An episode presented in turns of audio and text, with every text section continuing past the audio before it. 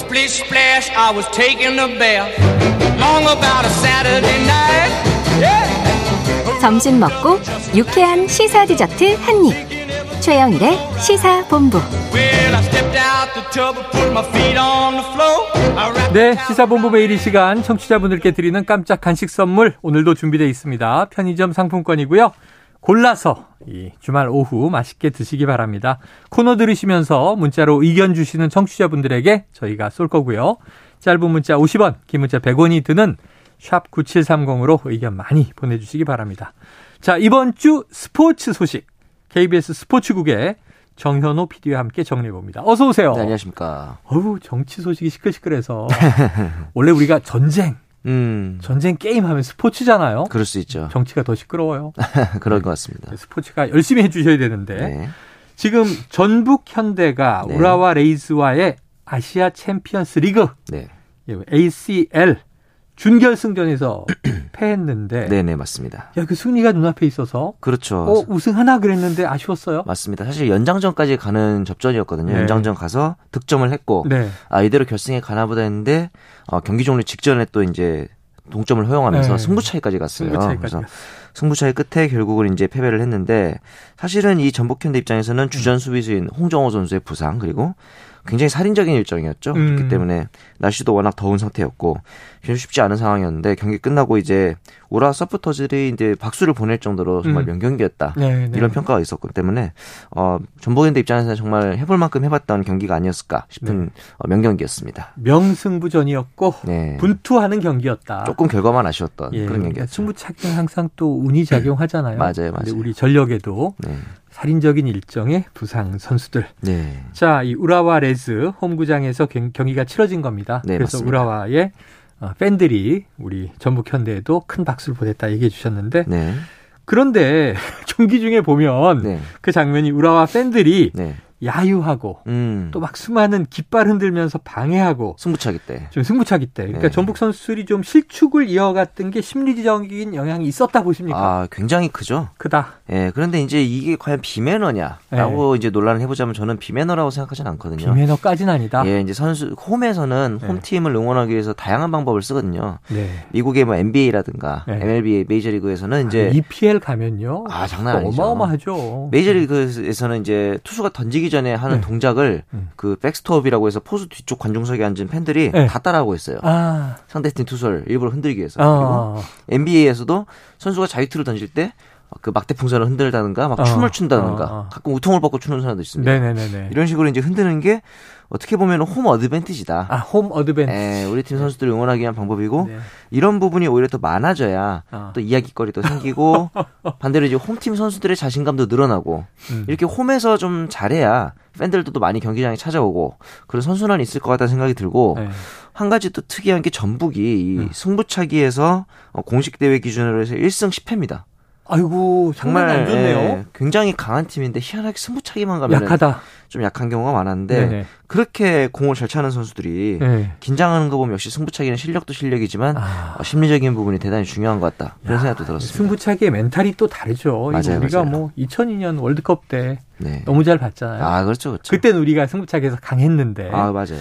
자, 아쉬움이 있습니다. 어쨌든 지금 스포츠 전문가 입장도 일리는 있네요. 음. 이게 정말 뭐 이 영국 훌리건들처럼 네네. 경기장으로 뛰어 내려온다든가, 그렇죠, 뭐 경기를 뭐 캔을 던진다든가, 네. 이건 굉장히 안 되는 맞습니다. 비매너지만 야유하고 깃발 흔들고 음. 막 동작을 따라하고 이런 건 오히려 강화돼야 한다. 그렇죠. 뭐 선수들의 강화... 멘탈이 또 강화되는 기회가 될 수도 있죠. 거기에 또 이제 적응해야 네. 한다. 맞습니다.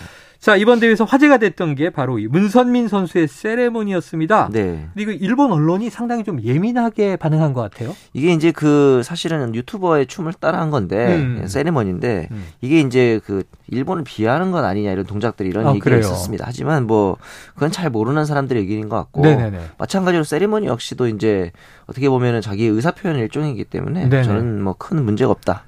라는 게 생각입니다. 이 정도는 큰 문제가 없다. 그런데 예를 들면 뭐 독도가 우리 땅이라든가 이렇게 몸에 음, 써가지고 네네. 예전에 해서 징계받은 적은 있잖아요. 맞습니다. 그러니까 정치적인 표현이 아니면 네. 좀 자유로움은 또 어느 정도 인정이 돼야 된다. 맞습니다. 큰 문제 없다. 네. 자, 손흥민 선수의 뭐 찰칵 세레모니 음. 이건 굉장히 이제 트레이드 마크가 됐고요. 그쵸. 본인만의 골 세레모니를 펼치는 선수들이 적지 않은데. 네. 정 피디님이 보신 것 중에 가장 인상적인 골 세레머니 어떤 게 있습니까? 역시 한일 월드컵 때 안정환 선수가 했었던 그 쇼트트랙 세레머니 있지 않습니까? 아, 쇼트트랙. 네. 그렇지. 근데 이제 앞서 말씀해 주신 것처럼 세레머니에 정치적인 의도가 들어가면은 네. 과거 런던 올림픽 때 박종우 선수처럼 네네네. 문제가 될 수 있잖아요. 맞아요. 그 당시에 이 피파에서 안정환 선수 이 세레머니에 정치적인 의도냐 아니냐 가지고 네. 약간 설왕설래가 좀 있었습니다. 네. 그냥, 그냥 개인의 의사표현일 뿐이다 정도로 이제 무마가 되긴 했었고. 네네네.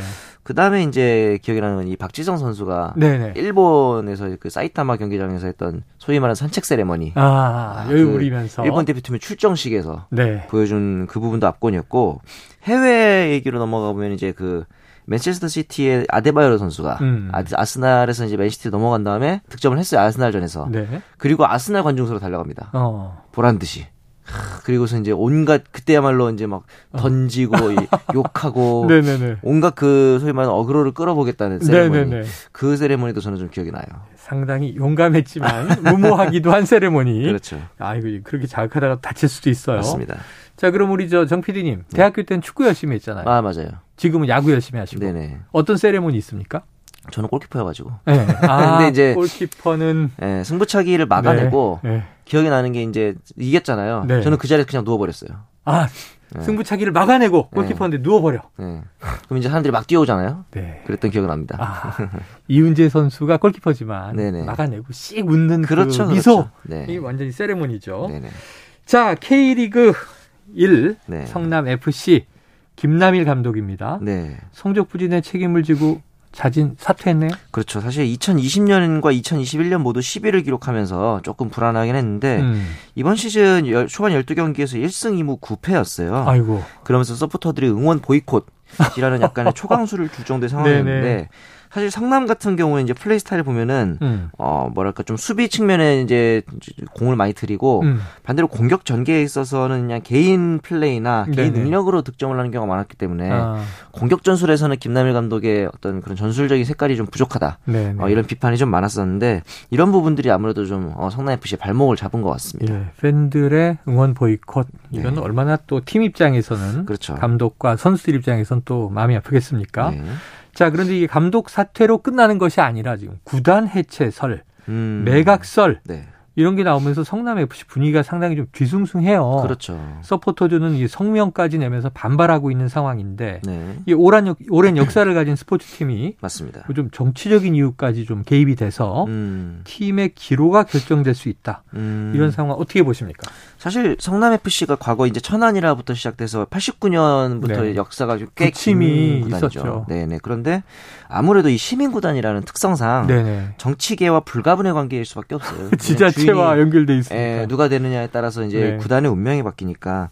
그런데 이제 사실은 이거를 팬들이 모르는 게 아닌데 음. 프론트의 태도가 좀 문제였다는 지적이 아, 많아요. 네네. 사실은 작년에 이 프론트 내에서 팬과 서포터즈를 상대로 얘네들이라는 표현을 쓰다가 아. 걸려가지고 공식 사과를 했던 그런 네, 상황도 있었고 네, 네. 사실 팬들이 원하는 거는 이런 뗄래야 뗄 수 없는 슬픈 현실임에도 불구하고 음. 어, 좀 자립도를 유지하려는 모습을 보인다면 성원을 할 수 있을 텐데 내가 원하는 응원하는 팀이 자꾸 흔들린다면 팬들 입장에서도 마음이 아플 수밖에 없죠.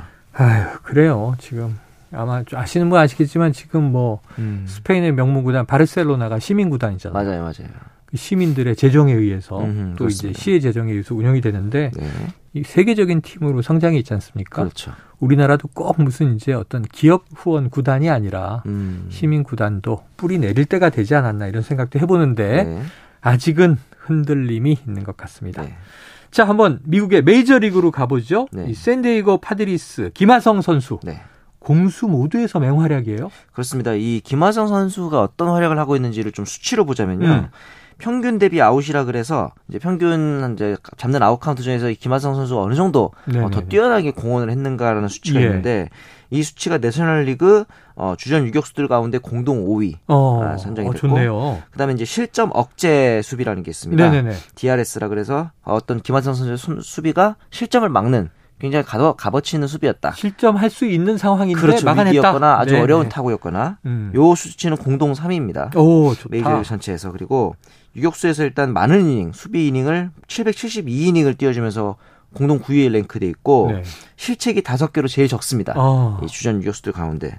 이러다 보니까 이제 메이저리그 같은 경우는 골드글러브라 그래서 우리나라는 골든글러브잖아요. 메이저리그는 골드글러브랑 네네. 실버 슬러거가 있습니다. 이게 실버 슬러거? 네. 타격이 좋은 선수한테는 실버 슬러거로 수상하고요. 네네네네. 수비만 보고 골드글러브로 수상을 합니다. 예. 그런데 이제 이번에 김하성 선수의 수비 퍼포먼스가 워낙 좋으니까 어. 골드글러브 가능성 있지 않겠는가. 어, 네네네. 또 이런 이제 그 전망이 나오고 있는데 음.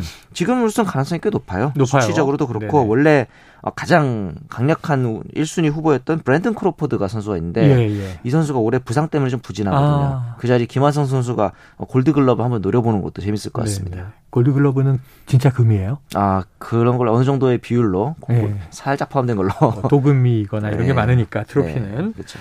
자, 이런 김하성 선수의 플레이를 네. 과연 가을에도 볼 수 있는 것인가? 네. 이 샌디에이고의 포스트 시즌 진출 가능성 어떻게 보십니까? 뭐 지금으로서는 가능성이 꽤 있습니다. 이번 시즌부터 어, 리그당 여섯 개 팀, 총 열두 개 팀이 포스트 시즌 진출을 하게 되거든요. 네. 지구 일 위에다가 와일드카드 중에서 세 팀까지 이제 진출하게 되는데 지구 일 위는 힘들어요. 음. 경쟁자인 다저스가 지금 현재 우주에서 가장 야구를 잘하고 있는 아, 팀이라서 네네. 무려 열아홉 게임 반차가 납니다. 아. 그렇기 때문에 이 사실 우승은 힘들고 네. 와일드카드도 지금 정확히 딱 세, 삼 위거든요. 네네. 사 위 미러키와 한 경기 반차이기 때문에 아. 어, 지금 페이스를 유지한다면 어, 포스트 시즌 진출 가능성은 어, 꽤 높다 이렇게 네. 볼 수 있을 것 같습니다. 알겠습니다. 한번 기대해보죠. 네. 자, 오늘 여기서 마무리하겠습니다. 케이비에스 스포츠계의 정현호 피디와 스포츠본부 함께했습니다. 고맙습니다. 감사합니다. 자, 오늘 간식 받으실 분은요. 팔오칠칠 팔팔공사 사사삼삼 삼공팔이 일일오육님입니다. 자, 금요일 최영일의 시사본부 준비한 순서가 다 끝났습니다. 저는 다음 주 월요일 열두 시 이십 분에 다시 돌아올 텐데요. 팔월의 마지막 주말입니다. 팔월 잘 마무리하시고 다음 주에 진입하는 구월 계획도 세우시고 월요일에 다시 뵙도록 하겠습니다. 청취해 주신 여러분 고맙습니다.